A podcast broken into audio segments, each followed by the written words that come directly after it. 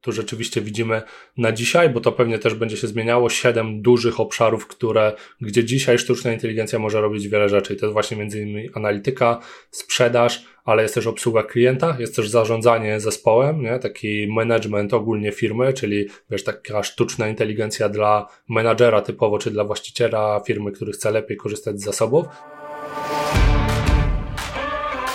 Słuchasz podcastu Inwestowanie w mieszkania, odcinek 42. Z tej strony Kasia Gorzędowska. W tym odcinku chciałabym Ci przybliżyć temat sztucznej inteligencji i jej zastosowania w biznesie oraz nieruchomościach. Za chwilę usłyszysz, w jakich siedmiu obszarach biznesu możesz wykorzystać sztuczną inteligencję. Jak wykorzystać czat GPT, żeby był Twoim asystentem. Jakie narzędzia warto przetestować? Do czego można w tej chwili wykorzystać sztuczną inteligencję w nieruchomościach? Czy AI będzie potrafiła wyceniać nieruchomości? Jakie są wyzwania i ograniczenia? Kto powinien się bać sztucznej inteligencji, a kto na niej skorzysta? I co z prawami autorskimi do wygenerowanych treści? Do rozmowy zaprosiłam Mateusza Wyciślika, który jest przedsiębiorcą i growth hackerem. Tak wiem, tajemnicze słowo. Autorem podcastu Growth Hacking po polsku i newslettera Growth Letter.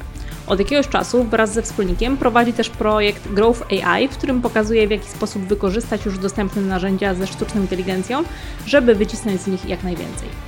Linki do tych wszystkich projektów Mateusza znajdziesz w notatkach do tego odcinka. Miłego słuchania. Jak zawsze, notatki i wszystkie odcinki podcastu znajdziesz na stronie inwestowaniemieszkania.pl. Interesuje Cię temat zastosowań sztucznej inteligencji w branży nieruchomości? Zapisz się na stronie AI w nieruchomościach.pl i pobierz listę narzędzi, od których warto zacząć. Link też daję w notatkach do tego odcinka. Zaczynamy. Cześć Mateusz. Cześć Kasia. Rok 2023 był ciekawy pod wieloma względami. Na temat rynku nieruchomości już tutaj rozmawiałam z dwoma gośćmi w ostatnich odcinkach, a dzisiaj chciałabym porozmawiać z Tobą o sztucznej inteligencji. Od ponad roku dostępny jest publicznie ChatGPT, który stał się takim celebrytą wśród opinii publicznej, ale ChatGPT to tylko interfejs, który korzysta z modelu sztucznej inteligencji. Sztuczna inteligencja to nie tylko ChatGPT. I chciałam zapytać, e, czy ty też obserwowałeś taki ogromny wzrost e, zainteresowania sztuczną inteligencją w zeszłym roku? No zdecydowanie, wiesz, e, ja korzystałem z właściwie tej samej technologii już wcześniej, ale trzeba sobie powiedzieć jasno, że ona dla większości ludzi była mało, mało przyjazna. Nie? W sensie można było korzystać z tego silnika, w sensie wtedy był silnik 3.0, tak naprawdę, OpenAI. Natomiast czat y, GPT zmienia to o tyle, że wiesz, prowadzisz rozmowę tak naprawdę ze sztuczną inteligencją, możesz o coś dopytać, coś doprecyzować. Jest to po prostu łatwe w korzystaniu, nie? I to mnie nie dziwi, że od tego momentu tak naprawdę myślę, że możemy mówić, czyli od momentu, gdy ChatGPT e, pojawił się na rynku, możemy mówić o takim mainstreamowym podejściu do, e, do AI, nie? że ona zagościła w, pod strzechami, że tak powiem. Mhm, tak, stało się to przyjazne, stało się to dostępne, wiemy jak z tego korzystać. Także wiele osób właśnie zainteresowało się tematem i teraz też jest coraz więcej narzędzi, które właśnie w taki przyjazny sposób e, umożliwiają korzystanie z tej sztucznej inteligencji. O tym za chwilę porozmawiamy. Ale właśnie Mateusz, obserwuję Cię w social mediach, e, czytam Twoje newslettery, słucham Twoich podcastów i nie znam innej osoby, która testuje tyle różnych narzędzi, w tym właśnie związanych ze sztuczną inteligencją. Dlatego Cię też dzisiaj zaprosiłam i chciałam takie pierwsze pytanie zadać Ci, jak sztuczna inteligencja może zwiększyć produktywność w codziennej pracy przedsiębiorcy? Za chwilę porozmawiamy też o nieruchomościach, ale wiele osób z naszych słuchaczy to również przedsiębiorcy, którzy prowadzą różne biznesy. Jasne. Ja znam taką jedną osobę i to mój wspólnik Piotr Cieluchowski, on testuje więcej niż ja. Zawsze się zastanawiam, jak to robi. E, ale rzeczywiście no, trochę tych narzędzi się przewinęło. Wiesz co, jak my możemy w takim codziennym życiu, w codziennym biznesie dzisiaj wykorzystywać sztuczną inteligencję? No, mm, tak naprawdę oczywiście będzie to zależało od tego, jakie zadania my na co dzień wykonujemy. Nie? Ja mam takie podejście trochę, żeby e, sztuczną inteligencję, ogólnie technologię, e, przede wszystkim zaciągnąć do pracy, e, do tych mm, zadań, które dzisiaj już są w naszym takim stałym, powtarzalnym, że tak powiem, kalendarzu i gdzie jest to możliwe. Nie? Czyli najpierw szukamy po prostu, co my robimy. I wiesz, te zadania, no to może być od tworzenia tekstów, od tworzenia grafik, bo to są proste rzeczy, które no, zajmują wiele czasu, nie? Natomiast ja najbardziej cenię sobie, e, że dzisiaj sztuczna inteligencja jest w stanie robić takie rzeczy, których ja naprawdę nienawidzę robić. Taka, ja to nazywam małpia praca, nie? Gdzie mamy jakieś tabelki, trzeba coś pozmieniać w tych tabelkach, nie? W Excelu, albo y, trzeba przeanalizować pewne dane. Są proste rzeczy teoretycznie, ale jak y, komórek w Excelu do przeanalizowania, do zmiany nawet bardzo prostych rzeczy jest 10 tysięcy, no to nagle robi się praca na wiele godzin dla ciebie, czy dla kogoś, kogo zatrudniasz do takiego zadania, co oczywiście jest kosztowne, nie? I, i te zadania, no to dzisiaj sztuczna inteligencja przejmuje to bardzo dobrze. Ja w swojej pracy, z racji tego, że wiesz, zajmuję się marketingiem, grow hackingiem, no to bardzo dużo u mnie wykorzystuję sztucznej inteligencji w analityce, czyli mam po prostu jakieś dane, e, sztuczna inteligencja pomaga mi wyciągać sensowne wnioski z tych danych i to jest ogólnie taki game changer, który myślę, że w każdej branży tak naprawdę będzie widoczny, bo wiesz, my dzisiaj tych danych mamy bardzo dużo, zbieramy je y, w jakimś Google, Google Analytics, dane sprzedażowe, dane z naszych CRM-ów, dane rynkowe i tak dalej. Natomiast, no, umówmy się, mała firma y, nie ma mocy przerobowych, żeby z tych danych sensownie korzystać, przynajmniej nie miała do tej pory, nie? I ta technologia mocno to zmienia, bo może przemielić, że tak powiem, bardzo duże ilości danych i dać nam sensowne wnioski biznesowe, nie? Czyli my nie musimy się zastanawiać w ogóle też, co my właściwie możemy z tych danych wykorzystać, a co nie, tylko dostajemy takiego gotowca. Na podstawie tych danych widzimy na przykład trendy takie i takie, albo widzimy, że tutaj masz jakąś e, dziurę, na przykład sprzedażową i, i warto ją zasypać, nie? Mhm, tak, no tutaj w nieruchomościach mamy bardzo dużo danych, tak? Także tutaj do przeanalizowania jest mnóstwo rzeczy, nawet nie takich online'owych, ale nawet offline'owych. I wiem też, że już w obszarze nieruchomości komercyjnych to się dzieje, tak? Jeżeli są takie duże budynki, duże biurowce, które też e, zbierają e, dużo danych, to tutaj sztuczna inteligencja już też od lat pomaga analizować, tak? Optymalizować e, użycie tych budynków, koszty tych budynków. Także tutaj pod kątem właśnie takich nieruchomości komercyjnych to się dzieje. Myślę, że za chwilę to to też wkroczy w nasze podstrzechy e, pod nieruchomości mieszkalne, indywidualne na nasze potrzeby i będziemy mogli to analizować. O, tych, o tej analizie danych za chwilkę pewnie też jeszcze porozmawiamy. Czyli po tak podsumowując, mamy w tak biznesie kilka różnych y, obszarów, w których ta sztuczna inteligencja może nam pomóc. Tak? Wspomniałeś właśnie o tej analizie danych, to tutaj właśnie mamy dużo danych, jest to żmudne, nudne e, i tutaj y, możemy skorzystać z AI. Mamy też marketing, tak? gdzie tutaj też możemy wspomóc się sztuczną inteligencją w tworzeniu różnych materiałów, marketingowych, no ale mamy też takie działy jak sprzedaż, obsługa klienta. Jak tutaj widzisz yy, pomoc sztucznej inteligencji?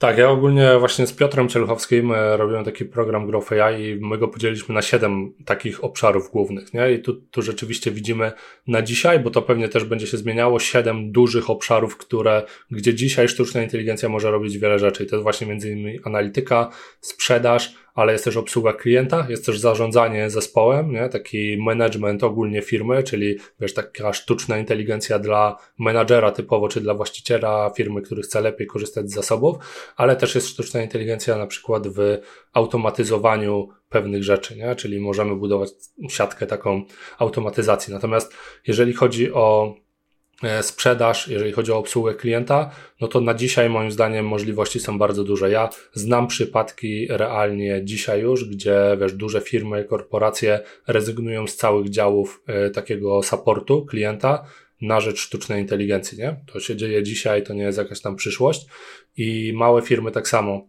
E, jeżeli ktoś ma dzisiaj problem, żeby zarządzać na przykład dużą ilością zapytań, nie? Powiedzmy, że w Twojej branży ktoś jest e, takim pośrednikiem nieruchomości i musi odpowiadać na bardzo wiele zapytań, często powtarzających się, no to sztuczna inteligencja jest w stanie to ściągnąć z barków takiej osoby dzisiaj, nie? czyli e, na podstawie zapytania analizuje, jaki jest kontekst tego zapytania, ma dostęp do bazy danych, czyli na przykład bazy wszystkich nieruchomości, które posiada w ofercie ta osoba i odpowiada, dobierając do tego kontekstu daną ofertę. Nie? Czyli ktoś pyta, dzień dobry, mam budżet 450 e, tysięcy, szukam mieszkania dwupokojowego, mam dwójkę dzieci i tak dalej, i tak dalej. Musi być blisko przedszkola, musi być blisko szkoły. i zamiast ten agent siedzieć i wiesz, wyszukiwać, co on może zaproponować, to sztuczna inteligencja e, rozumie, o co chodzi w tym kontekście, analizuje dane, które ma od ciebie, czyli na przykład ma jakiegoś Excela, gdzie masz wszystkie swoje nieruchomości i odpowiada, nie? Więc ta obsługa klienta to jest coś, co dzieje się dzisiaj i jest łatwe do, do zrobienia dzisiaj, stosunkowo przynajmniej łatwe. No a wartość tego jest bardzo duża, nie? Jeżeli mamy taki biznes, gdzie rzeczywiście obsługa klienta wymaga bardzo dużej ilości czasu, to warto to zrobić. Ja pamiętam, że jak ja y, szukałem ostatnio nieruchomości, to agenci nieruchomości mają duży problem, mam wrażenie, z szybkim odpowiadaniem na zapytania i w ogóle odpowiadaniem na zapytania, nie? więc myślę, że to może wspomóc wielu z nich. Tak jest, czyli tutaj chat GPT może być takim asystentem z konkretną wiedzą wrzuconą przez nas, jeśli dobrze rozumiem. Rozumiem. Tak, dokładnie. Wiesz co, chat e, GPT może nie nawet bezpośrednio, bo on nie jest aż tak e, konfigurowalny fajnie do obsługi klienta, ale są już gotowe narzędzia, które mają formę takiego czata na przykład, tylko mhm. że właśnie bazują na Twojej bazie danych, nie? I odpowiadają na mhm. podstawie Twojej bazie danych i na podstawie tego, jak sobie dostosujesz tego czata. To w sumie dorzucimy też, nie zanotowałem takich narzędzi, ale E, wiem, że też pojawiały się w naszym newsletterze. E, dorzucę do tej listy i później jakoś tam podeślesz słuchaczom e, całość, nie? Tak to, o czym będziemy wspominać dzisiaj. Tak, to tutaj tylko doprecyzuję. Mateusz obiecał przed nagraniem, że podeślę wszystkie linki do narzędzi, o których będziemy dzisiaj rozmawiać i tutaj też dodatkowe, bonusowe też dorzuci, także będziecie mogli sobie sprawdzić, przeklikać i zobaczyć na własne oczy, jak te narzędzia związane ze sztuczną inteligencją mogą działać. Ale chciałam jeszcze wrócić do tego czata GPT i asystenta, bo ja wrzuciłam wczoraj na swoją grupę nieruchomościową na Facebooku takie zapytanie właśnie o to, jak inwestorzy czy osoby związane z rynkiem nieruchomości widzą zastosowanie AI w nieruchomościach. I właśnie jeden z takich wątków, który się pojawił, to ktoś dał znać, że właśnie stworzył swojego czata GPT z wiedzą na poziomie studiów, no i to właśnie jakby pomaga mu tutaj właśnie w nieruchomościach. I padło pytanie, jak to zrobić. Ja wiem, bo e, obserwuję Ciebie i Piotra i wiem, że takie rzeczy e, pokazujecie i robicie. Jakbyś mógł krótko naszym słuchaczom e, powiedzieć, jak się takiego asystenta z własną bazą wiedzy robi. Tak, to jest tak zwany GPTS, czyli mamy tam dopisek literki S na końcu do GPT. E, I jest to bardzo proste. Tak naprawdę mm, konfigurujemy to bezpośrednio w panelu czata GPT e, i to, co my robimy, to dajemy konkretne informacje, e, co taki czat, co taki asystent ma robić, z jakich zasobów ma korzystać, w jaki sposób ma odpowiadać. Mm, I tak naprawdę edukujemy go na początku, rozmawiając z nim. On nam będzie zadawał pytania dodatkowe, E, i my musimy możliwie jak najbardziej starannie odpowiedzieć na te pytania. Więc to też jest taka konwersacja, tak naprawdę, którą my sobie prowadzimy z takim czatem, e, żeby go skonfigurować, no i on później powinien działać dalej. To, co jest bardzo ciekawe w tych GPTS-ach, to taki potencjał marketingowy, biznesowy.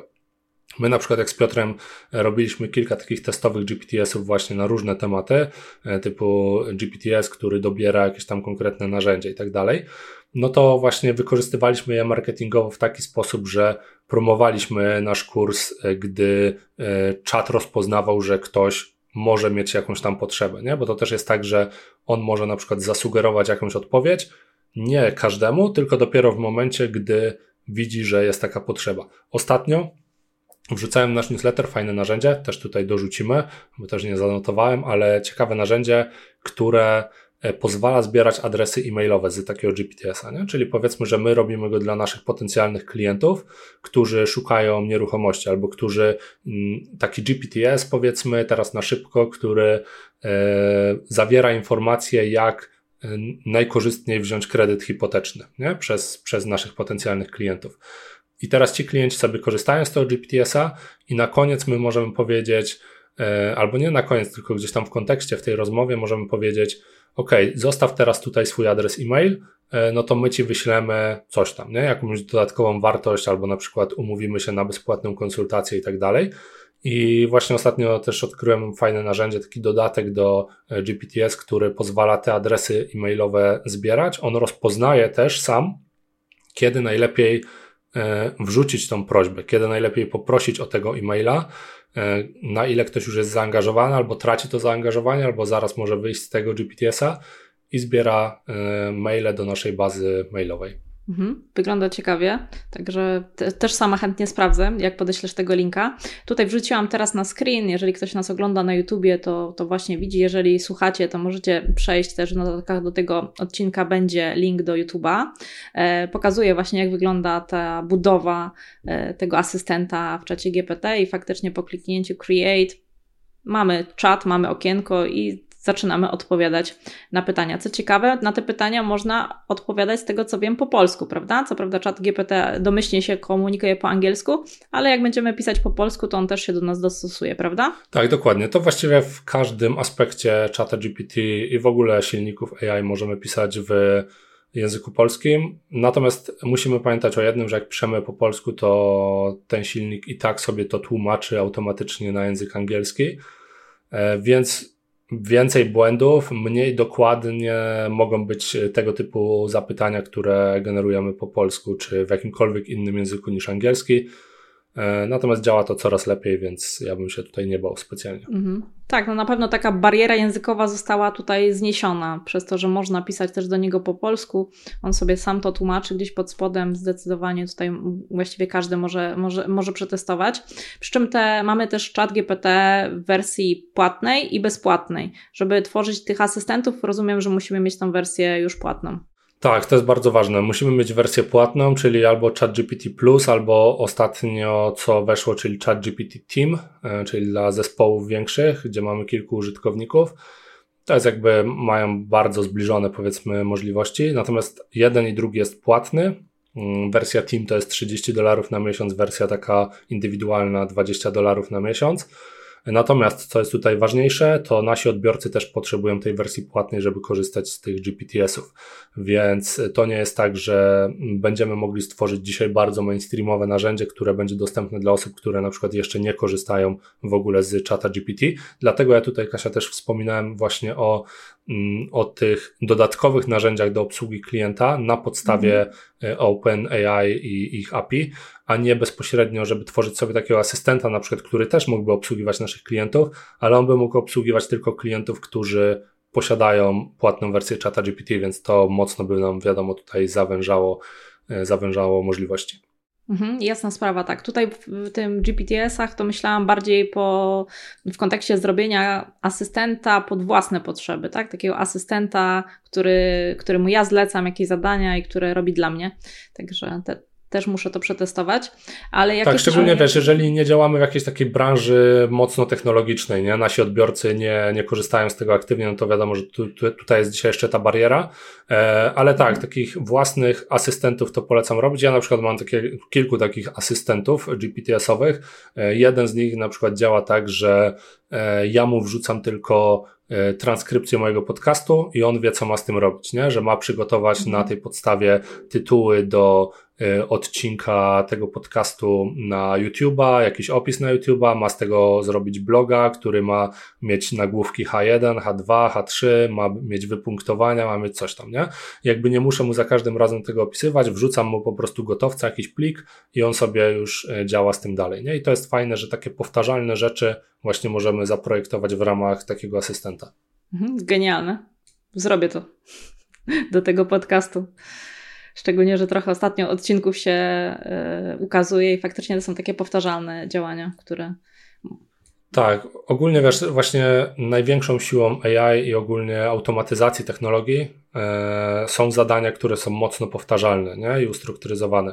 No i jak Dlatego ja polecam najpierw często wiesz, sobie rozpisać w ogóle, jak wyglądają nasze procesy, co my robimy z danymi zadaniami, bo wtedy bardzo łatwo nam jest stwierdzić, gdzie to AI może nam rzeczywiście pomóc, nie? Czyli jak my jesteśmy znowu takim agentem nieruchomości, już się będę ich trzymał teraz, i wiemy, że jak mamy nowego klienta, no to, e, że musimy zrobić szereg rzeczy, nie? Musimy napisać opis, musimy wrzucić to gdzieś na jakiś portal, musimy właśnie odpowiadać na zapytania, no to później jasno mamy informację, ok, to jesteśmy w stanie zrobić tak i zautomatyzować, to możemy załatwić takim narzędziem, to takim, nie? Ale trzeba mieć najpierw jasne informacje, co się dzieje za każdym razem i jak to jest robione.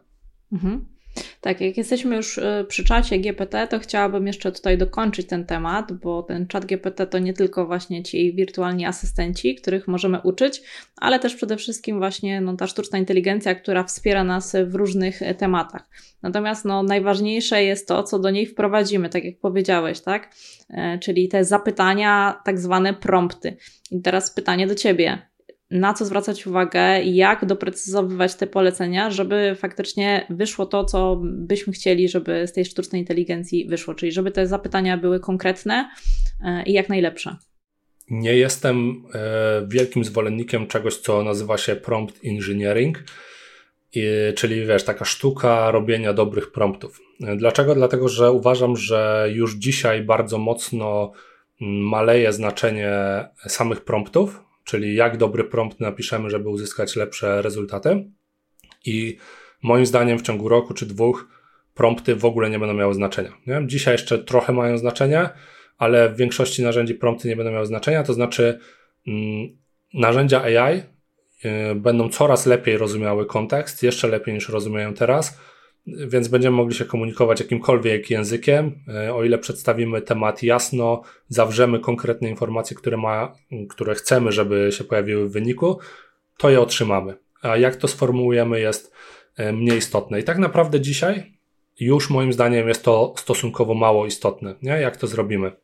To, co jest ważniejsze, to żebyśmy w tym prompcie, żebyśmy w tym zapytaniu dali wszystkie informacje, które są potrzebne, żebyśmy dali jakiś kontekst, żebyśmy dali e, przykładowo jakiś przykład e, dla, e, dla tego narzędzia, żeby mógł zrealizować to zadanie jasno. Nie? Czyli nie możemy, powiedzmy, jesteśmy kimś, kto inwestuje w mieszkania, to i chcemy wygenerować zdjęcie jakiegoś wnętrza. Nie? No to jak napiszemy oczywiście prompta, wygeneruj mi zdjęcie y, mieszkania trzypokojowego, no to okej, okay, on coś nam wygeneruje, ale to nie będzie dokładne. Ale jeżeli zawrzemy mu informację, że zależy nam na takim i takim stylu, okna są umiejscowione tak i tak, e, że e, okolica za oknem jest e, taka i taka, nie? No to to będzie po prostu znacznie bardziej dokładne, ale to jak, jak my to napiszemy, to moim zdaniem dzisiaj ma małe znaczenie, za rok będzie miało marginalne znaczenie, więc mocno bym się tym nie przejmował, bo na dzisiaj, moim zdaniem, prompty warto ćwiczyć tylko w kontekście narzędzia Midjourney, bo tam rzeczywiście ten prompting jest dosyć skomplikowany. To znaczy, trzeba y, umieć zrobić odpowiedni prompt, trzeba znać po prostu mm, technicznie, jak, jak zbudować ten prompt i jak podać te informacje, bo jak zrobimy informację opisową, to nie dostaniemy żadnego sensownego wyniku. Mm, zazwyczaj w ogóle nie dostaniemy tego wyniku, jeżeli nie, nie trzymamy się pewnego schematu prompta. Natomiast e, tak jak tutaj właśnie testujesz na ekranie w ChatGPT, czyli to jest narzędzie DALI, e, które generuje grafiki, to właściwie możesz dowolnie opisać, nie? Dowolnymi słowami. Czy opiszesz to krótkimi zdaniami, czy długimi. Jeżeli dasz odpowiednie informacje, e, no to dostaniesz odpowiedni wynik. Mhm. Tak, to tutaj dla osób, które słuchają, pierwsze polecenie, które dałam, to tak jak Mateusz wspominał, wygeneruj mi zdjęcie mieszkania trzypokojowego i mamy tutaj jakiś taki apartament z aneksem kuchennym, z tyłu widzę jest jakaś yy, chyba sypialnia niewydzielona, nie widać w ogóle tutaj trzech, trzech pokoi, ale już w drugim poleceniu yy, wpisałam wygeneruj mi zdjęcie trzypokojowego mieszkania w kamienicy, okna są na południe i zachód, widać zachód słońca, wnętrze jest jasne i bez mebli. No i tutaj już zdecydowanie inaczej to wygląda. Przy czym nadal nie jest to trzypokojowe, prawda? Także tutaj trzeba byłoby ale to jest też plus y, tych narzędzi, z którymi można rozmawiać, czyli zbudowanych w formie czata, że możemy mu cały czas dawać coraz to nowe informacje, jak on ma lepiej zbudować ten, e, taką grafikę, nie? Czyli możemy powiedzieć, żeby tutaj się pojawiły jakieś ścianki działowe, że te okna nie mają być tak wielkie, że znajduje się to w Łodzi, a nie w Nowym Jorku e, i tak dalej, nie? Więc jakby każdy, każdy kolejny wynik powinien być lepszy, ale to jest kwestia, e, kwestia po prostu odpowiednich informacji, bo jeżeli my byśmy mu podali tą informację, którą mu podaliśmy, czyli że ma być trzypokojowe, ma być kamienica jasna i bez mebli, w inny sposób, nie? Opisalibyśmy to w dziesięciu zdaniach zamiast w dwóch, to wynik byłby bardzo podobny. Nie? To, to nie ma znaczenia, czy my mu ten prompt mocno rozbudujemy o informacje, które nie mają znaczenia. Mhm, czyli chodzi o te szczegóły, które mają znaczenie, które powinny być e, zawarte, a niekoniecznie ilość słów, które użyjemy. Tak, też wiesz, ciekawą opcją teraz jest to, że można też podrzucić mu jakieś zdjęcie, nie? Czyli mamy zdjęcie bardzo podobnego mieszkania, które istnieje, ktoś je zrobił, może to być nasze zdjęcie, może być nie nasze i mówimy mu przygotuj coś podobnego, nie? Albo e, mówimy mu przygotuj nam prompta, co widzisz na tym zdjęciu, żebyśmy mogli go później użyć w e, tworzeniu kolejnych zdjęć podobnych mm, rzeczy. I to jest, to jest ogólnie coś bardzo ciekawego, nie? Czyli ty robisz zdjęcie mieszkania i mówisz mu powiedz mi, co ty widzisz na tym zdjęciu, no to on ci e, napisze pewnie 10 razy więcej szczegółów, niż my jako ludzie bylibyśmy w stanie na szybko opisać. Nie? W ogóle nie myślimy o pewnych rzeczach, a on te szczegóły e, na tym zdjęciu rozpoznaje. Mhm. E, tutaj mówimy teraz o generowaniu zdjęć, do tego czat GPT też już się nadaje. E, wcześniej trzeba było korzystać z takiej aplikacji Midjourney, to też jest popularne, natomiast w tej chwili już tu w tym e, czacie możemy to robić. A jeśli chodzi o dalej nieruchomości i na przykład generowanie opisów nieruchomości, czyli mam do wynajęcia, tak, jako inwestor czy jako pośrednik, właśnie dajmy na to to trzypokojowe mieszkanie w Łodzi, kosztuje tyle i tyle, jest taki metraż, moją grupą docelową jest yy, na przykład student albo, dobra, trzy, trzypokojowy, może niekoniecznie student, może w takim razie ro, ro, rodzina 2 e, plus 2. Co wpisać, żeby dostać jakiś fajny opis? Tutaj tak naprawdę ponownie e, liczą się te konkrety, czyli e, konkretne informacje o naszym mieszkaniu. Jakie są jego zalety, jakie, jakie są podstawy informacji, jeżeli chodzi o to mieszkanie, czyli jaki ma metraż, wiadomo, ile pokoi i tak dalej, i. E, I właśnie umieściłbym też kontekst grupy docelowej, nie? czyli dla kogo jest to mieszkanie, gdzie to mieszkanie się znajduje, w jakiej okolicy, żeby ten czat miał odpowiednią ilość informacji, żeby mógł stworzyć taki fajny, perswazyjny tekst.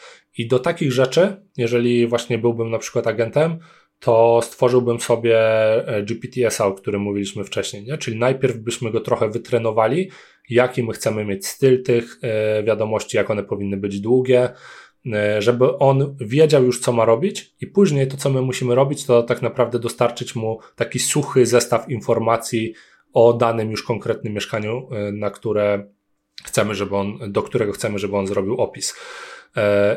I tyle, nie? To tak naprawdę nie jest tutaj rocket science. Oczywiście, wiecie, to też jest tak, że zawsze trzeba sobie go na początku trochę skalibrować, nie? Czyli właśnie, czy robimy zdjęcia, czy robimy opisy, no to warto mu, warto go trochę naprowadzić, że, nie wiem, te opisy mają być krótsze, pisz y, krótszymi zdaniami, dodawa jakieś nagłówki, dodawa jakieś wyboldowania, żeby to było czytelniejsze. Ale jak on już to raz załapie, to później dostarczamy mu suchą informację i y, robi on to dalej, nie? Y, więc tutaj, jest to stosunkowo, stosunkowo proste do zrobienia.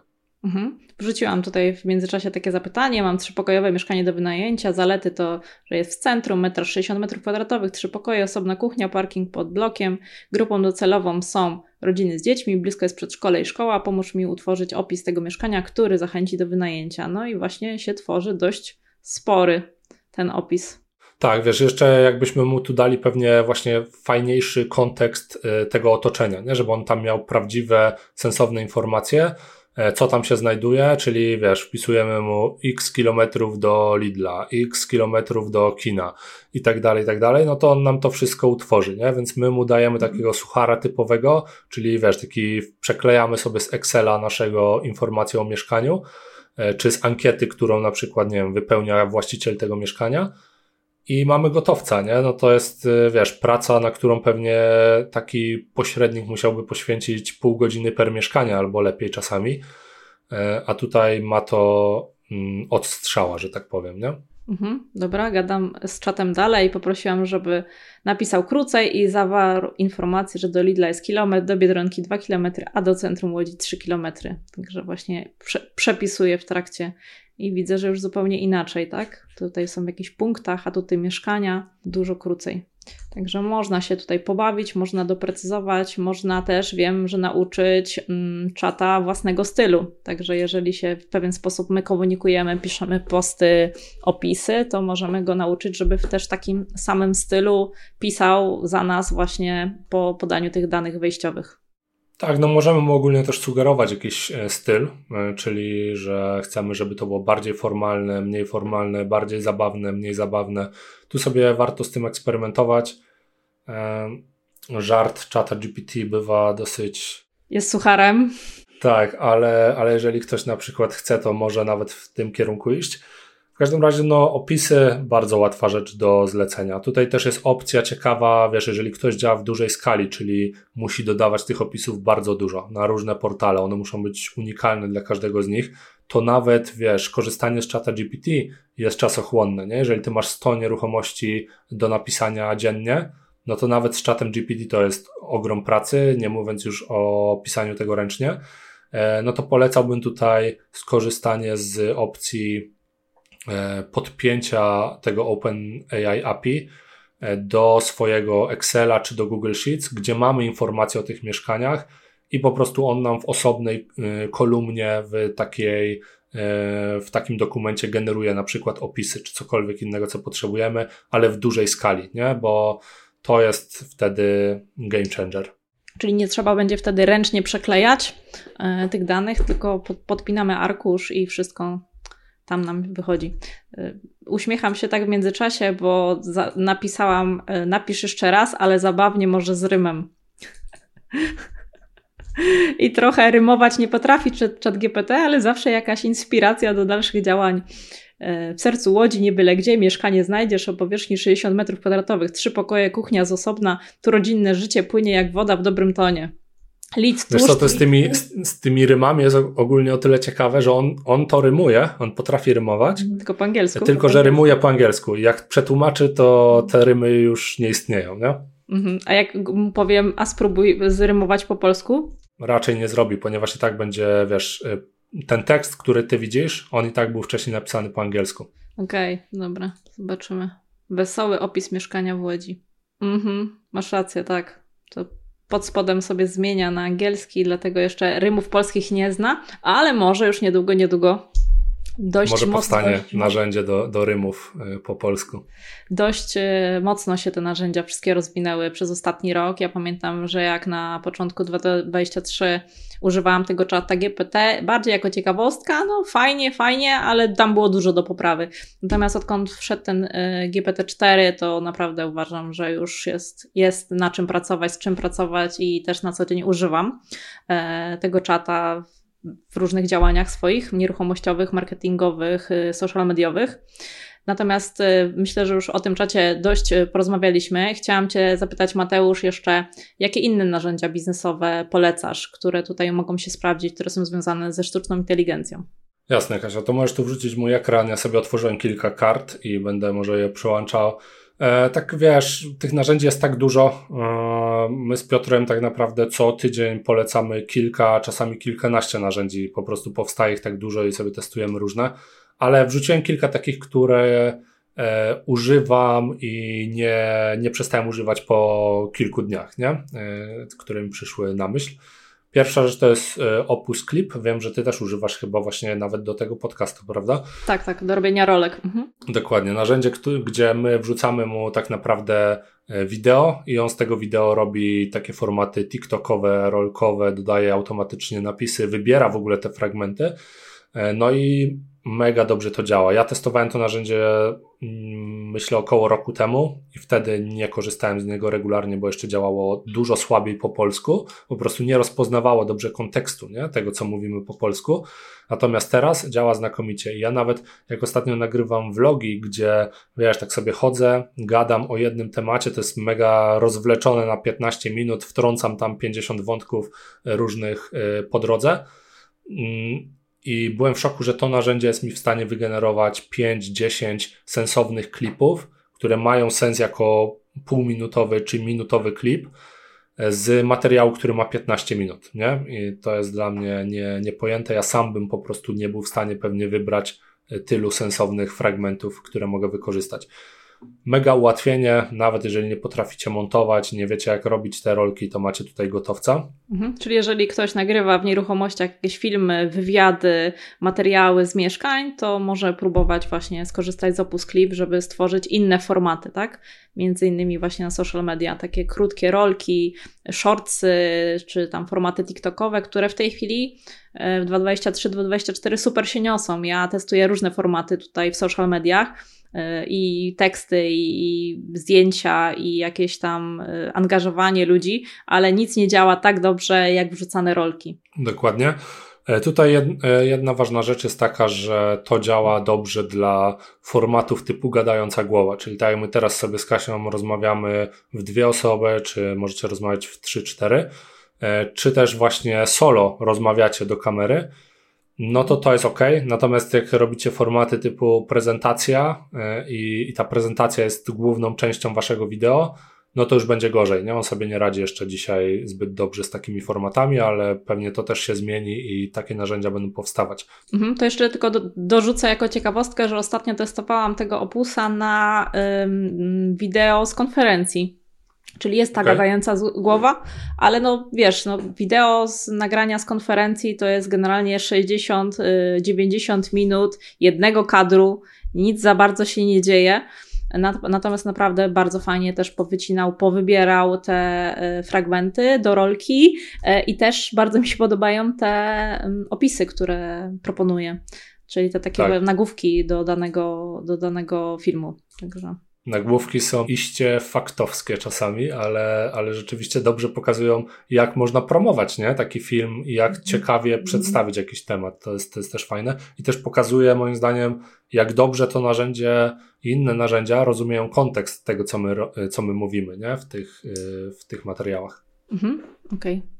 Dobra, widzę, że masz już kolejne narzędzie wyświetlone. Tak, kolejne narzędzie to moje niedawne odkrycie, nazywa się Findly, no i to jest narzędzie, które pomaga Wam e, tworzyć i analizować raporty z Google Analytics 4, czyli jeżeli macie zainstalowane Google Analytics na swojej stronie, a większość firm ma zainstalowane, tylko że nigdy tam nie zagląda, bo właściwie nie wie, co zrobić z tymi danymi, to to narzędzie rozwiązuje ten problem. To znaczy, narzędzie po prostu, mm, to jest trochę to, o czym mówiliśmy, przeanalizuje te liczby, przeanalizuje te dane i da Wam takie jasne insighty, co tam nie gra, co gra, co warto zmienić, gdzie są jakieś błędy, gdzie są jakieś dziury do załatania. Kolejne narzędzie lecimy. E, Descript to jedno z częściej używanych przeze mnie narzędzi. Znowu, jeżeli robicie e, treści e, podcastowe, treści wideo, to Descript tutaj jest nieocenioną pomocą. Po pierwsze, Descript pozwala na to, żeby zmieniać wasze wideo, czy zmieniać wasz podcast w tekst. E, czyli wrzucacie mu takie wideo, wrzucacie mu taki podcast i dostajecie transkrypcję tego, e, co mówiliście. E, jakość tej transkrypcji po polsku, moim zdaniem, jest równa temu, co robią ludzie, którzy zajmują się transkrypcjami, a często nawet lepsza, w zależności od tego, z kim pracujecie w tym zakresie. I dzieje się to instant, nie? czyli wrzucacie i macie tak naprawdę za minutę transkrypcję całości. No i tą transkrypcję możecie też na wiele sposobów później wykorzystywać. Możecie e, wrzucić wideo, e, on wam zrobi transkrypcję i zrobi takie dynamiczne napisy. Na pewno to znacie właśnie, gdzie macie napisy, które e, wskazują graficznie, co mówicie w danej chwili, nie? tak zwane napisy karaoke. To Descript robi wam to od strzała i jest tu jeszcze wiele innych ciekawych rzeczy. Możecie nagrywać, możecie dzisiaj już tworzyć też klony swoich głosów, czyli możecie sklonować swój głos, i później e, nagrywać, nagrywać w cudzysłowie materiały własnym głosem na podstawie tekstu, czyli wy po prostu piszecie e, coś i dostajecie nagranie swoim własnym głosem, gdzie mówicie, gdzie czytacie ten tekst. I to nie brzmi jak Iwona kiedyś i inne syntezatory, tylko brzmi to tak, że jest to trudne do rozpoznania. Zresztą z Piotrem my robiliśmy taki eksperymentalny podcast. Możecie sobie zobaczyć. To akurat klonowanie głosu było innym narzędziem, Eleven Labs E, natomiast e, wiele osób, które słuchały tego podcastu, nie były w stanie powiedzieć, że my z Piotrem nie nagraliśmy ani słowa w tych podcastach. Mhm, to właśnie chciałam się zatrzymać na chwilę, bo pamiętałam, że robiliście takie testy. E, wiem, że też Spotify już w tej chwili każe oznaczać te podcasty, które są nagrywane z użyciem sztucznej inteligencji, czy nagrane wyłącznie przez sztuczną inteligencję. Także widać, że to się będzie działo w szerszej skali, ale tak, no te narzędzia są niesamowite. Ja to z Jeremiaszem też testowałam, nagraliśmy taką próbkę wideo, chyba dwuminutową, i potem pisaliśmy tekst, który ma nawet z wideo powiedzieć ta sztuczna inteligencja z naszym obrazem. No i niesamowicie po prostu to działa, tak? Jesteśmy, uważam, na takim super początku tej drogi ze sztuczną inteligencją, więc pytanie, co będzie się działo za jakiś czas. Tutaj będę chciała z Tobą też porozmawiać o zagrożeniach z tym związanych, ale to za chwilę. Wróćmy teraz do, yy, do narzędzi. Tak, to narzędzie, o którym wspominałaś, e, do wideo, nie wiem czy ty z niego korzystałaś, ale jedno z lepszych, jeżeli ktoś chciałby potestować, nazywa się Heigen. E, tutaj też zanotowałem Kaszę już do, do tych e, wszystkich narzędzi, żeby je później wysłać. No, także wideo też, no, zagrożenia na pewno są, pogadamy sobie później o tym, ale, ale możliwości są niesamowite. Mhm, tak, z Heigena korzystaliśmy. Dokładnie. Tam możecie sobie sklo sklonować po prostu siebie, nie tylko w kontekście głosu, ale w kontekście wideo. Możecie występować przed kamerą, że tak powiem, e, ze swoim klonem. E, kolejne narzędzie Perplexity. Mm, narzędzie, z którego ostatnio korzystam bardzo dużo, to jest taki chat GPT trochę, to znaczy ma zaszyty również chat GPT, mhm. ale e, co jest ciekawe w Perplexity, to to, że ma dostępne inne silniki. E, silniki, które często nie są dostępne, bo my wszyscy dzisiaj skupiamy się na OpenAI i na czacie GPT, czyli to jest jedna firma jakby, OpenAI zrobiło czata GPT i oni mają oczywiście bardzo rozbudowany, bardzo potężny silnik, Natomiast to nie jest jedyny silnik i o tym warto pamiętać. Tutaj mamy dostępny, e, mamy dostępny silnik Cloud, e, mamy dostępny silnik od Google, czyli Google Gemini, więc jakby są inne silniki, z których możemy tutaj korzystać po prostu w ramach jednego narzędzia. Możemy się przełączać między OpenAI, e, właśnie silnikiem googlowskim, cloudem i tak dalej, więc a powiedz, dlaczego korzystasz akurat z tego, właśnie po to, żeby się przełączać między tymi różnymi opcjami, silnikami, żeby generować różne odpowiedzi? Tak, żeby się przełączać, e, po prostu niektóre silniki radzą sobie z niektórymi rzeczami lepiej niż inne silniki, nie? Czyli na przykład silnik googlowski lepiej sobie radzi z treściami wideo niż silnik OpenAI i, e, i po prostu niektóre z nich mają przewagi w pewnych elementach. Oczywiście na dzisiaj e, silnik od OpenAI ma przewagę pewnie w większości elementów. Ja wiesz, z Perplexity korzystam też trochę z takich celów badawczych, żeby być na bieżąco, jak tamte pozostałe e, opcje się rozwijają, ale uważam osobiście, że na przykład silnik e, Google i rozwiązania AI od Google będą rosły w tym roku bardzo szybko, nie? I będą bardzo szybko gonić możliwości mm, OpenAI, szczególnie, że Google też ma inne, inny zasób danych, nie? Bo jakby w AI podstawą, żeby robić dobry silnik, jest, są dane, na których ten silnik może się uczyć, no i Google oczywiście z racji tego, że jest właścicielem największej wyszukiwarki i jest właścicielem też największego serwisu z wideo, nie? czyli YouTube, no to to są możliwości bardzo, bardzo duże, jeżeli chodzi o szkolenie tego algorytmu. E, dobra, lecimy dalej. E, czy pokazywać już takie typowo mm, nieruchomościowe narzędzia, czy później sobie to zrobimy? Możemy. Możemy? Dobra, to lecę wszystkie te narzędzia, które tutaj otwarłem. E, tutaj takie narzędzie, ich jest bardzo dużo ogólnie, znaczy może nie bardzo dużo, ale jest trochę tych narzędzi. Narzędzie, które typowo dla branży nieruchomości pozwoli Wam projektować wnętrza, projektować w cudzysłowie, pozwoli Wam robić e, wizualizację konkretnych wnętrz. Nie? I tutaj możecie sobie wybierać w jakim stylu mają być te wnętrza i tak dalej. No ja myślę, no nie jestem z branży nieruchomości, ale jakbym był, no to to, co chciałbym robić, szczególnie, nie wiem, będąc fliperem na przykład, no to wiesz, ładne pokazanie tego, jak to mieszkanie będzie wyglądać, jeżeli my próbujemy je sprzedać zanim ono powstało, albo sprzedajemy je w ogóle jako mieszkanie, gdzie są gołe ściany, nie? I nie inwestujemy w, e, w jakiś wybitnie duży remont albo w umeblowanie tego mieszkania, nie? To tutaj możemy sprzedawać trochę taką wizję tego, jak ktoś może mieszkać i możemy ją sprzedawać nawet w kilku wariantach, nie? Czyli pokazujemy, jak to wnętrze będzie wyglądało w sposób, w stylu minimalistycznym, w nowoczesnym, w jakimś zen tutaj mamy, w tropikalnym i tak dalej, więc możemy nawet klientowi od razu dać, który kupuje sobie takie mieszkanie, 10 inspiracji, jak on może sobie je wykończyć, nie?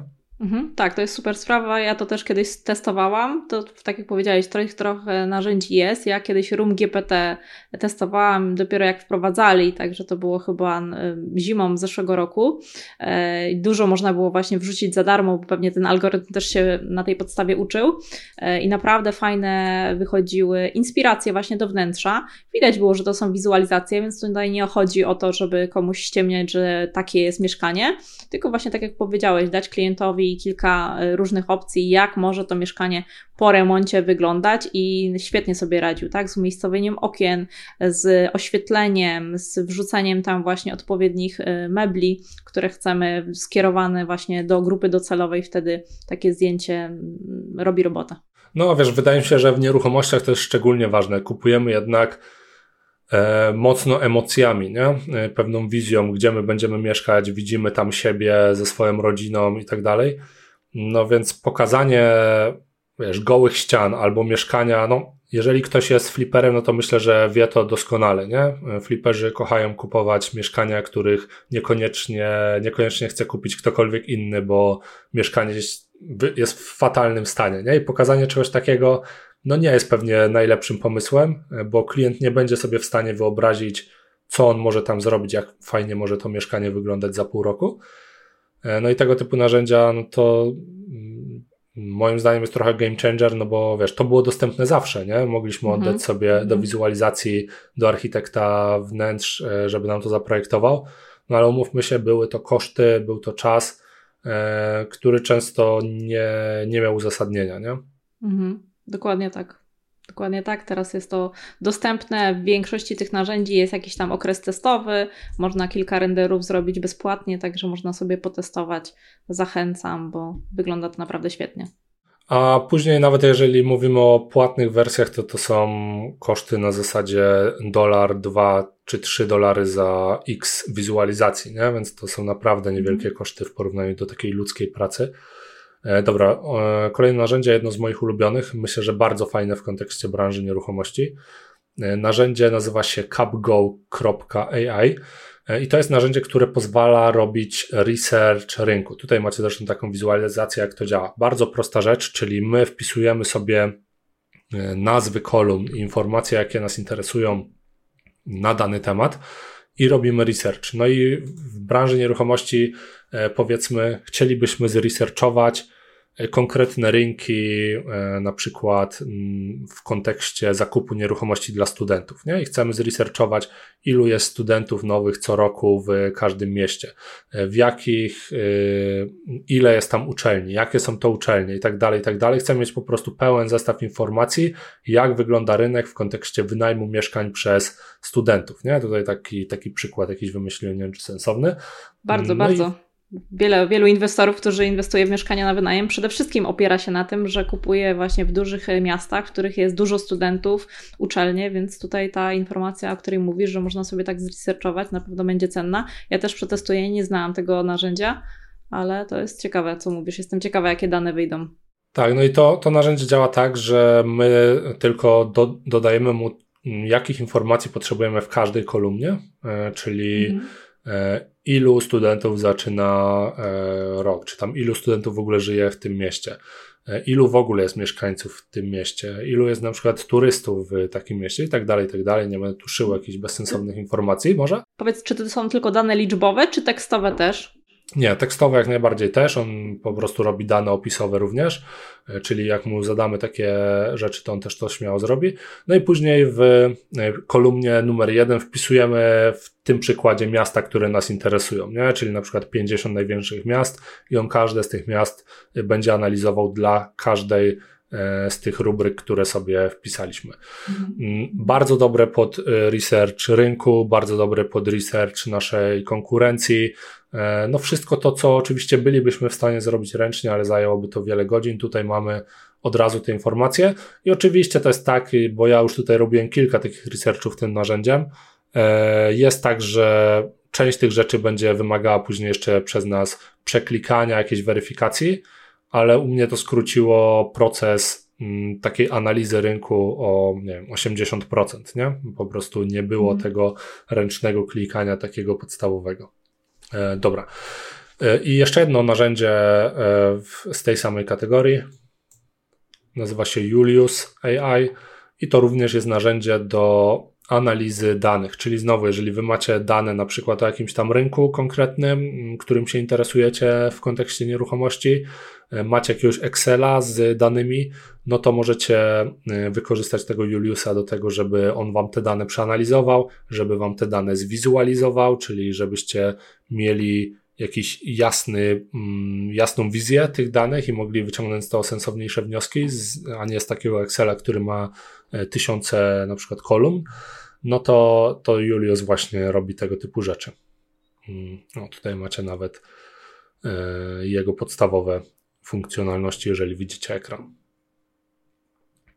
Także to są takie dwa narzędzia capgo.ai e, i julius.ai do przetestowania w kontekście typowo takiej analizy e, danych, analizy rynku. Pokażę na chwilkę screen z CapGo. Widać go? Widać, chociaż u mnie słabo, ale nie wiem, jak to będzie później.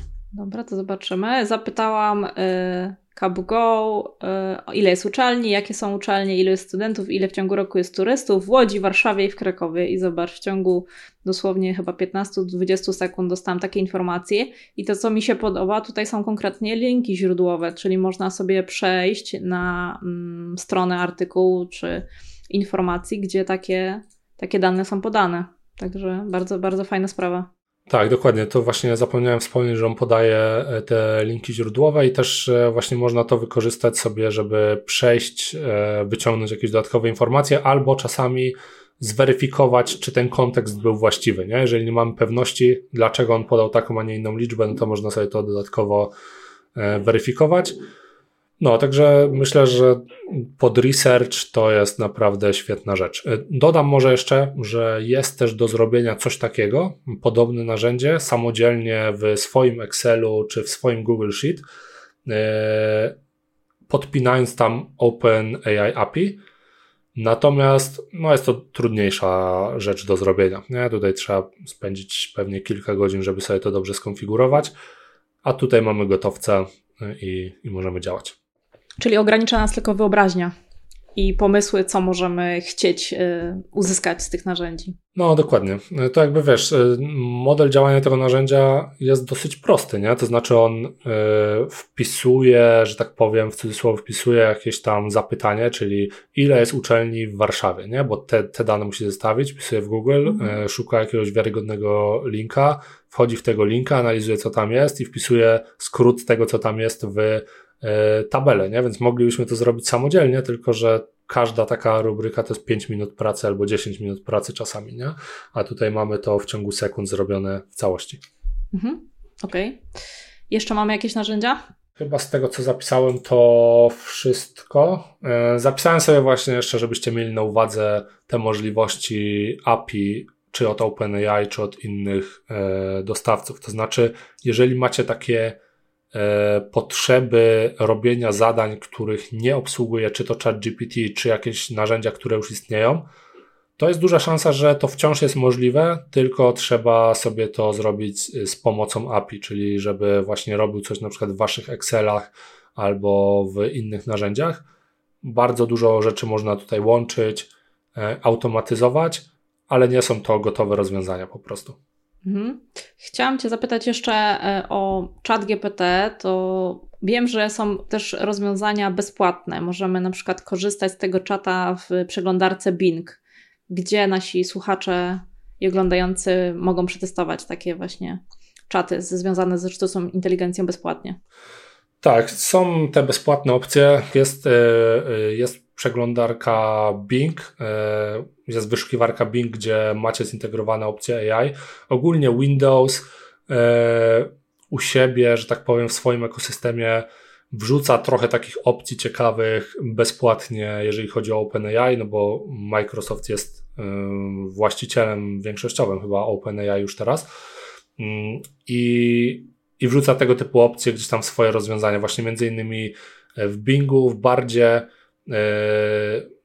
możecie testować AI bez kasy po prostu no i oczywiście e, w bezpłatnej wersji Chata GPT tak samo, nie? Mamy całkiem dużo możliwości. Tam mamy model 3,5, e, czyli model, który jest niżej od tego, co macie w płatnej wersji. On ma trochę mniejsze możliwości i na przykład to, co Kasia mówiła, że on nie ma nie tworzy na przykład tak dobrej jakości tekstów, nie? E, I to z tym się trzeba liczyć, że na przykład teksty, no to tak średnio, ale już taki research, który pokazywaliśmy przed chwilą, to śmiało jest do zrobienia, nie? Żeby przeanalizował na przykład jakieś dane i wypluł nam, że tak powiem, kolokwialnie jakieś tam wnioski z długiego całkiem tekstu, nie? Więc jeżeli chodzi o bezpłatne opcje, no to yy, sprawdziłbym Binga, sprawdziłbym E, Barda. E, to są rzeczy, które mają sensowne opcje i możecie z nich korzystać. E, co jeszcze? Musielibyśmy zapytać Piotra, bo on jest bardziej na bieżąco z tym, jak można też za darmo, bo to odeślemy do Waszych materiałów, tak że będą mogli e, słuchacze, czytelnicy e, sprawdzić. Ale powiem Ci, że byłam ciekawa, co powiesz na to pytanie. E, I w sumie cieszę się, że odpowiedziałeś właśnie, że do części rzeczy te bezpłatne są ok, do części nie, bo ja mam takie właśnie wrażenie, że często osoby, które chcą poznać właśnie tutaj sztuczną inteligencję, wchodzą na, ten, na te bezpłatne narzędzia, próbują coś zrobić, nie do końca wiedzą jak, no i nie, nie do końca te dane im odpowiadają, które wychodzą z tej sztucznej inteligencji i stwierdzają, a to jest jeszcze głupie, nie będę z tego korzystał. Ale jeżeli chcecie właśnie korzystać mądrze z AI i z tych wszystkich narzędzi, warto chwilę poświęcić na to, po pierwsze, żeby nauczyć się tego robić, a po drugie, no, skorzystać z tych płatnych narzędzi. To one nie są e, bardzo drogie, a level odpowiedzi jest zupełnie, zupełnie inny. I tak jak powiedziałeś, że te bezpłatne do researchu też są spoko, zgadzam się, też testowałam, ale wydaje mi się, że ten płatny chat GPT te researche zupełnie na innym też levelu robi, dużo dokładniej, tak jakby wiesz, rozumiał ten kontekst, nie? Poza tym ten chat GPT płatny chyba w tej chwili już ma więcej informacji, prawda? Nie wiem, czy cały Tak, ma więcej informacji. Tutaj też nie chcę wchodzić jakoś mocno w szczegóły techniczne, ale e, jest też coś takiego jak tokeny, które jest w stanie przetwarzać dany silnik i tutaj chodzi po prostu o to, jak dużo informacji jest w stanie przyjąć dany silnik od Was, nie? E, I te wersje bezpłatne, na przykład ChatGPT, mogą przyjąć znacznie mniej tych tokenów, czyli znacznie mniej informacji od Was i znacznie mniej tych informacji Wam też dać zwrotnie. E, no co sprawia, że te odpowiedzi mogą być okrojone. Na przykład nie zrobicie, nie wrzucicie mu 100 e, stron jako plik źródłowy, żeby on sobie to przeanalizował mm, w tej bezpłatnej wersji, bo po prostu nie da sobie z tym rady. Tutaj właśnie w Perplexity też polecam, jeżeli macie bardzo duże, bardzo obszerne źródła danych, tamte silniki właśnie dodatkowe, które są, one między innymi radzą sobie lepiej niż OpenAI z bardzo dużymi zbiorami danych, czyli jak wy macie raport y, o jakimś tam rynku nieruchomości na przykład, który ma 500 stron w PDF-ie, to w OpenAI będzie bardzo ciężko uzyskać coś sensownego, a w tych innych silnikach można to zrobić. E, I no, to co powiedziałeś, Kasia, nie? Ja jakby uważam i też jak my promowaliśmy z Piotrem nasz produkt o AI, to jasno informowaliśmy, nie? Jeżeli ktoś e, chce traktować AI biznesowo i nie chce poświęcić 20 dolarów miesięcznie na chociażby czata GPT, który ma bardzo duże możliwości, to chyba nie jest jeszcze droga dla niego, tak mi się wydaje, nie? No po prostu wiesz, 20 dolarów, no to jest godzina pewnie pracy jakiegoś nie specjalisty, tylko jakiegoś asystenta, któremu zlecilibyśmy chociażby taki research, nie? Więc mm, taki czat oszczędza nam pewnie dziesiątki albo setki godzin. E, I, I, po prostu warto sobie przemyśleć, czy, czy to jest inwestycja dla nas, czy nie. Ja mam wrażenie, że mm, wybitnie szukają tych opcji darmowych albo osoby, które nie wykorzystują tego biznesowo, wtedy jest to zrozumiałe, nie? jakby nie zarabiamy na tym bezpośrednio, więc ok. E, albo osoby, które tak mocno wzbraniają się rękami i nogami przed tym AI, właśnie jest często to, co mówisz, przetestujemy, wrzucimy mu tam jakiegoś jednego słabego prompta, dostaniemy słaby wynik i pod, utwierdzamy się w tym, że AI to jest w ogóle bez sensu i nie będziemy z tego korzystać. Mhm. Y, kończymy temat czatu GPT, to jest temat rzeka, można byłoby rozmawiać dużo, dużo materiałów powstało, tak jak wspominałam na początku, to jest taki celebryta, bo najłatwiej z tego korzystać, ale chciałam jeszcze jeden temat nieruchomościowy, Mateusz, zahaczyć. E, trochę pytanie do Ciebie, ale też pewnie trochę pytanie to jest, zadaję sobie. E, czy sztuczna inteligencja będzie potrafiła wyceniać nieruchomości? E, jak przygotowywałam się do tego podcastu, szukałam trochę informacji na ten temat. To, że mamy takie automatyczne modele wyceny, czyli AVM, Automated Valuation Model, to już wiemy od dawna, bo są takie mm, wyceniarki typu Urban One, Szybko.pl, które korzystają już z takich modeli automatycznej wyceny, obliczają rynkową wartość nieruchomości za pomocą pewnego modelu statystycznego i ten model analizuje po prostu duże ilości danych, cechy konkretnej nieruchomości, aby następnie oszacować wartość rynkową tego obiektu. E, gdzieś dokopałam się też do takich informacji, że taka firma, która działa na rynku nieruchomości komercyjnych CBRE, e, przewiduje, że do 2030 roku aż 90% aktywów w zakresie nieruchomości komercyjnych będzie wyceniana właśnie za pomocą tych automatycznych modeli wyceny.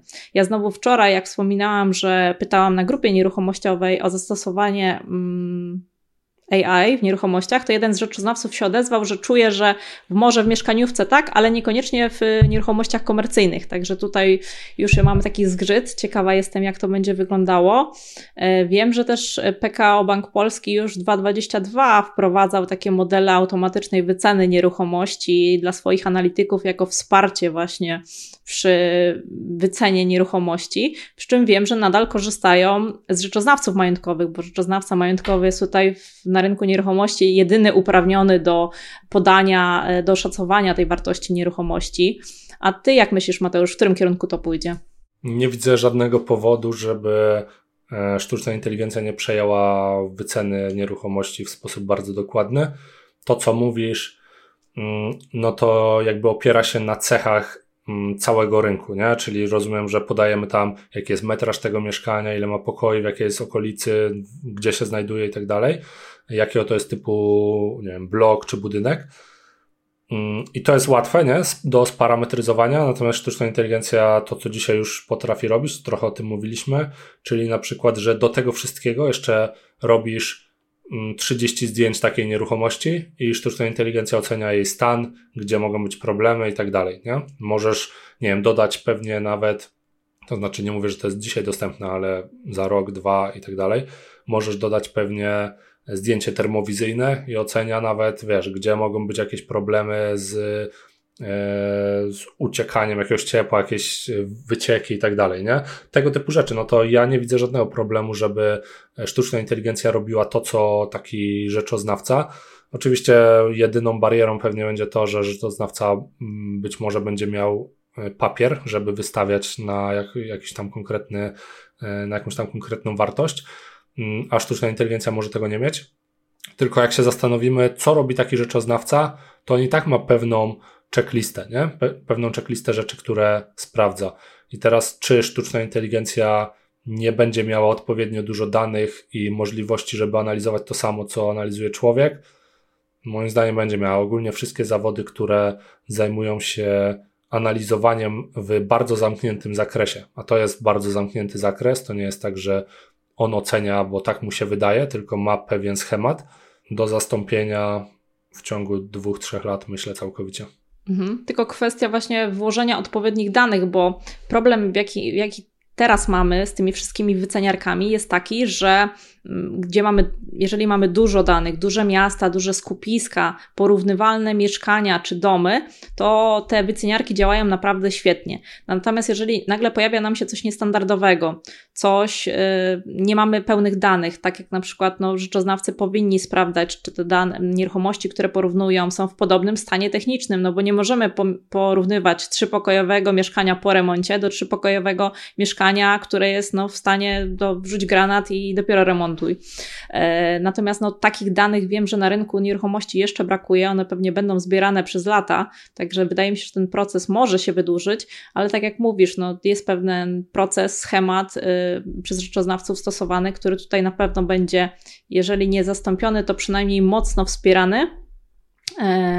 nadal rzeczoznawcy mają bardzo dużą uznaniowość e, w pewnych e, miejscach. Zastanawiam się, jak sobie z tym będzie radziła sztuczna inteligencja, bo nie wiem, czy wiesz, jeżeli weźmiesz jedną nieruchomość i dasz trzem rzeczoznawcom, to możesz dostać trzy różne wyniki i nawet pewnie to dostaniesz, tak?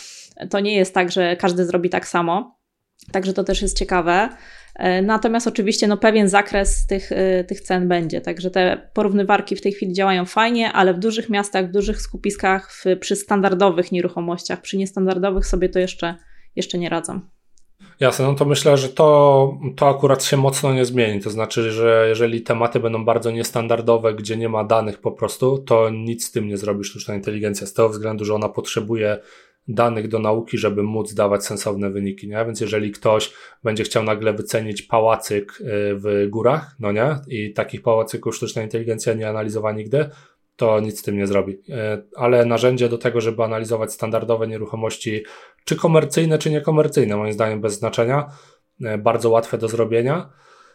I właśnie wiesz, też ja, ja ogólnie zawsze mówię, że mm, praca z technologią jest łatwiejsza, dokładniejsza i często lepsza niż praca z ludźmi. Nie? Ludzie właśnie mają pewne uprzedzenia, mają pewne opinie e, i tym się będą sugerować, a sztuczna inteligencja będzie bazowała tylko na danych i co jest jeszcze ważniejsze, będzie bazowała na znacznie e, lepszych, znacznie szerszych danych. Nie? E, może szybciej analizować trendy, szybciej reagować na pewne rzeczy.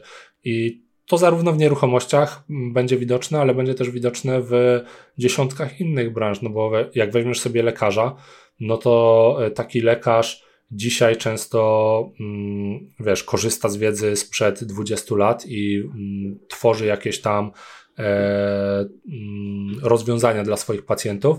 Natomiast sztuczna inteligencja po pierwsze będzie w stanie przeanalizować wszystkie dane o pacjencie, które mamy dostępne, nie tylko wynik ostatnich badań, tylko całą jego historię ma i jest w stanie z niej korzystać i dane bardzo podobnych pacjentów z na przykład całego świata. Nie? W prawie to samo. E, sztuczna inteligencja może mieć wgrane wszystkie kodeksy, e, wszystkie interpretacje sądów, e, wszystkie wyniki tych spraw i może z tego korzystać. Nie? Więc to jest moim zdaniem będzie nie tyle zastępowało tylko pewne rozwiązania, ale będzie też w jakimś sensie lepsze i uczciwsze dla odbiorcy końcowego, nie? pozbawione emocji, pozbawione pewnych braków, które my jako ludzie po prostu mamy. Mhm. Płynnie przeszedłeś do drugiego tematu, który chciałam y, poruszyć, związanego ze sztuczną inteligencją, czyli takie wyzwania i ograniczenia E, związane z AI. Tutaj podsumowując jeszcze to, co powiedzieliśmy o wycenie nieruchomości, czyli jest duża szansa, że część rzeczoznawców zachowa pracę, bo nadal ludzie będą potrzebni, nadal ten czynnik ludzki będzie istotny do niestandardowych sytuacji, ale na pewno no, gdzieś e, ta sztuczna inteligencja wesprze te wyceny w wielu, e, w wielu obszarach.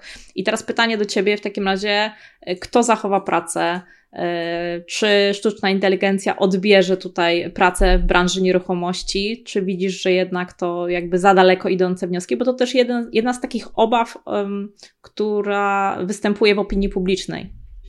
Mhm.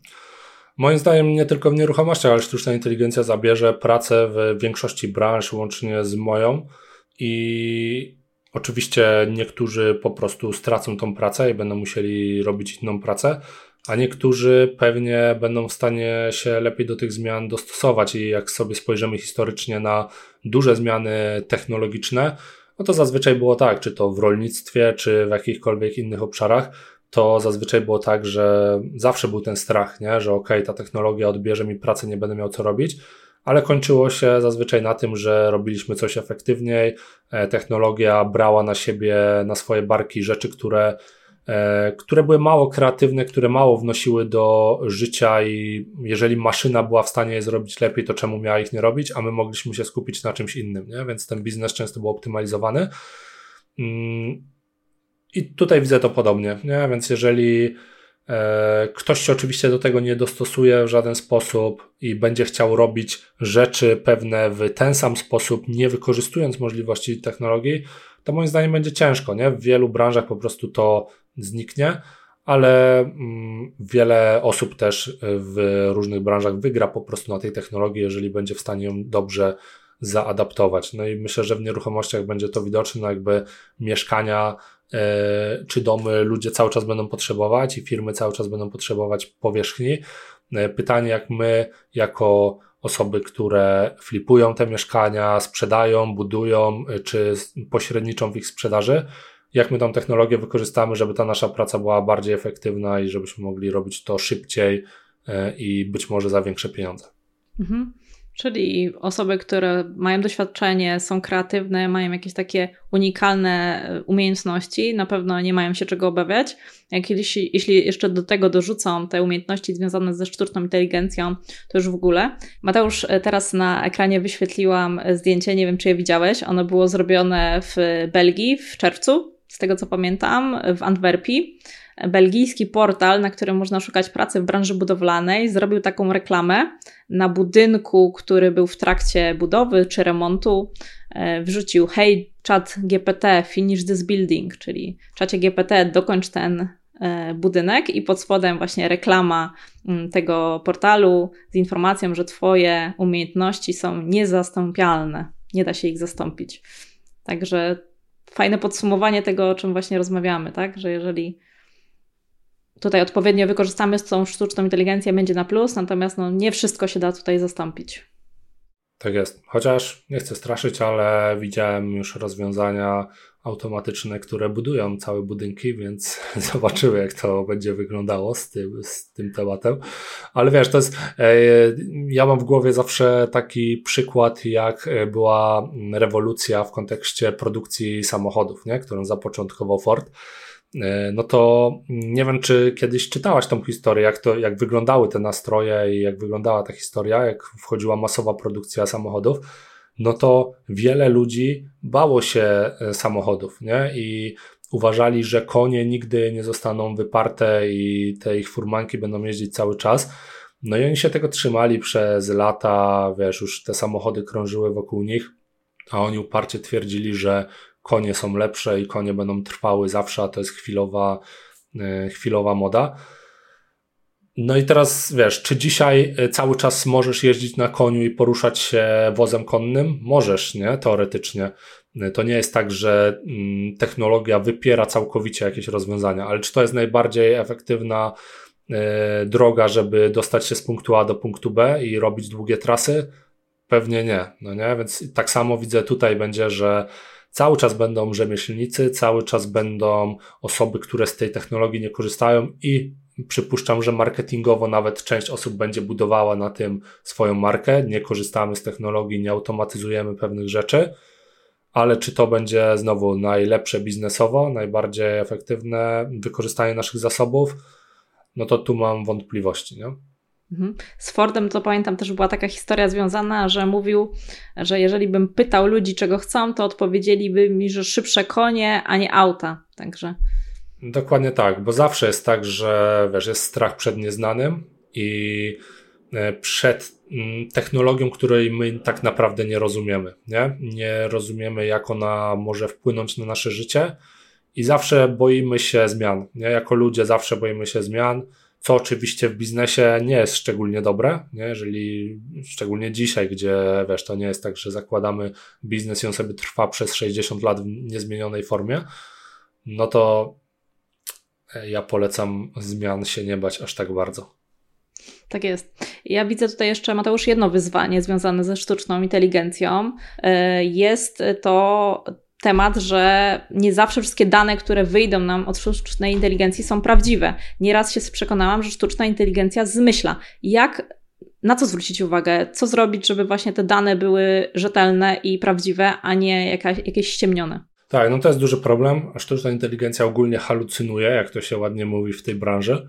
E, I mm, powstają rozwiązania, które mają to weryfikować, zarówno bezpośrednio w tych narzędziach, które weryfikują e, fakty po prostu, czy one się zgadzają, czy nie, jak i narzędzia zewnętrzne, które mają to weryfikować. To jest chyba taki, taki kierunek jedyny sensowny. Na dzisiaj tak naprawdę pozostaje nam weryfikowanie przez nas samych pewnych danych, nie? czyli nie wierzmy ślepo w to, co dostajemy, że to jest właściwe, tylko sprawdzajmy wyrywkowo, czy wszystko się zgadza, nie? Czyli... Albo prośmy o materiały źródłowe, tak jak właśnie w tym narzędziu, które pokazywałeś przed chwilą, to, to co od razu mi się spodobało, że były konkretne linki do artykułów, do miejsc, gdzie te liczby można znaleźć. Dokładnie, dokładnie. Więc e, no, trzeba weryfikować dzisiaj na własną rękę, ale też przypuszczam, że to będzie bardzo szybko się zmieniało i wiem, po prostu weryfikacja tych danych bezpośrednio w narzędziach będzie postępowała. Mhm.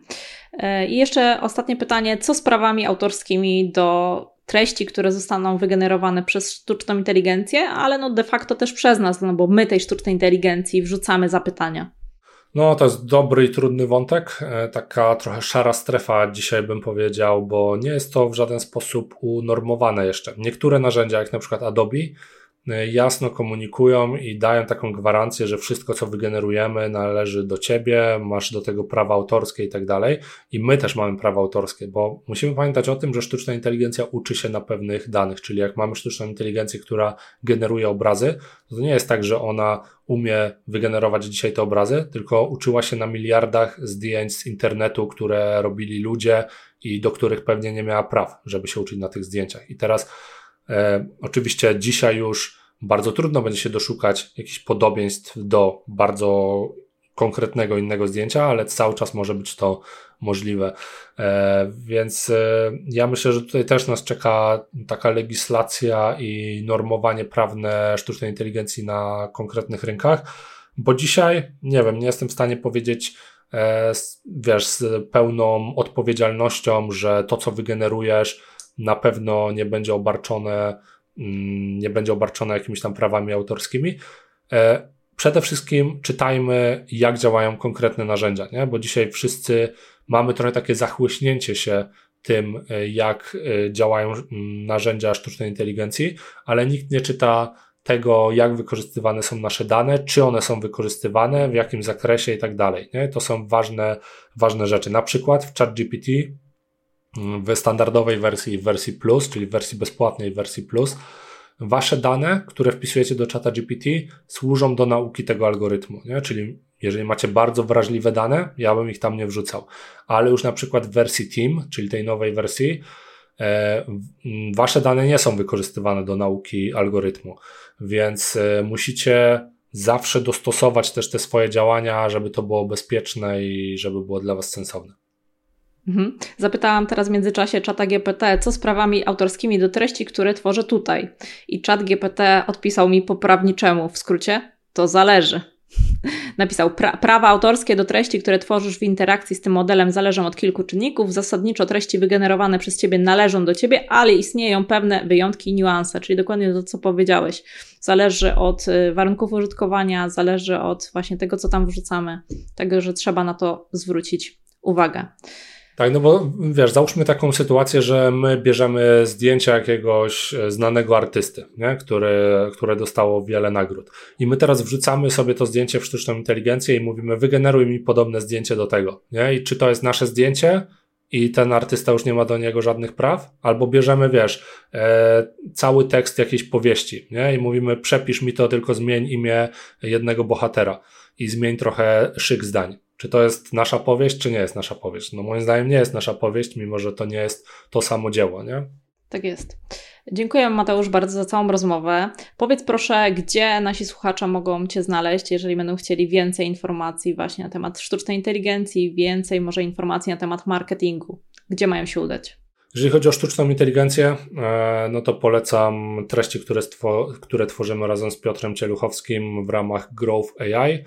E, znajdziecie nas na YouTubie, znajdziecie nas w social media, tam się dzielimy tymi treściami i mamy też newsletter. E, newsletter to może Kasia też wrzucimy gdzieś tam podlinkowany. Tak jest, czytam, lubię. Tak, co poniedziałek się tam dzielimy narzędziami i newsami ze świata AI dla osób, które chcą być na bieżąco. Jeżeli chodzi o marketing, no to mnie znajdziecie w podcaście Grow Hacking po polsku i w innym newsletterze, który prowadzę od kilku lat o nazwie Grow Letter na growletter.pl możecie się bezpłatnie zapisać i tam z kolei co środę e, wysyłam tak zwane grow hacki, czyli takie taktyki na zwiększanie sprzedaży e, online. Wysyłam też narzędzia ciekawe i różne takie inspiracje w temacie marketingu i sprzedaży online. Jeszcze raz dzięki za rozmowę. Do wszystkiego zalinkujemy w notatkach do tego odcinka, także sprawdźcie koniecznie. Czekamy też na Wasze komentarze. Dzięki Mateusz, do usłyszenia. Wielkie dzięki, do usłyszenia. I jak podobał Ci się ten odcinek? Które narzędzia pierwsze przetestujesz? Przypominam, że jeśli interesuje Cię temat sztucznej inteligencji w nieruchomościach, to zapisz się na stronie aiwnieruchomościach.pl i pobierz listę narzędzi, które warto przetestować. Link znajdziesz w opisie tego odcinka. Do usłyszenia w kolejnych odcinkach. Powodzenia, cześć!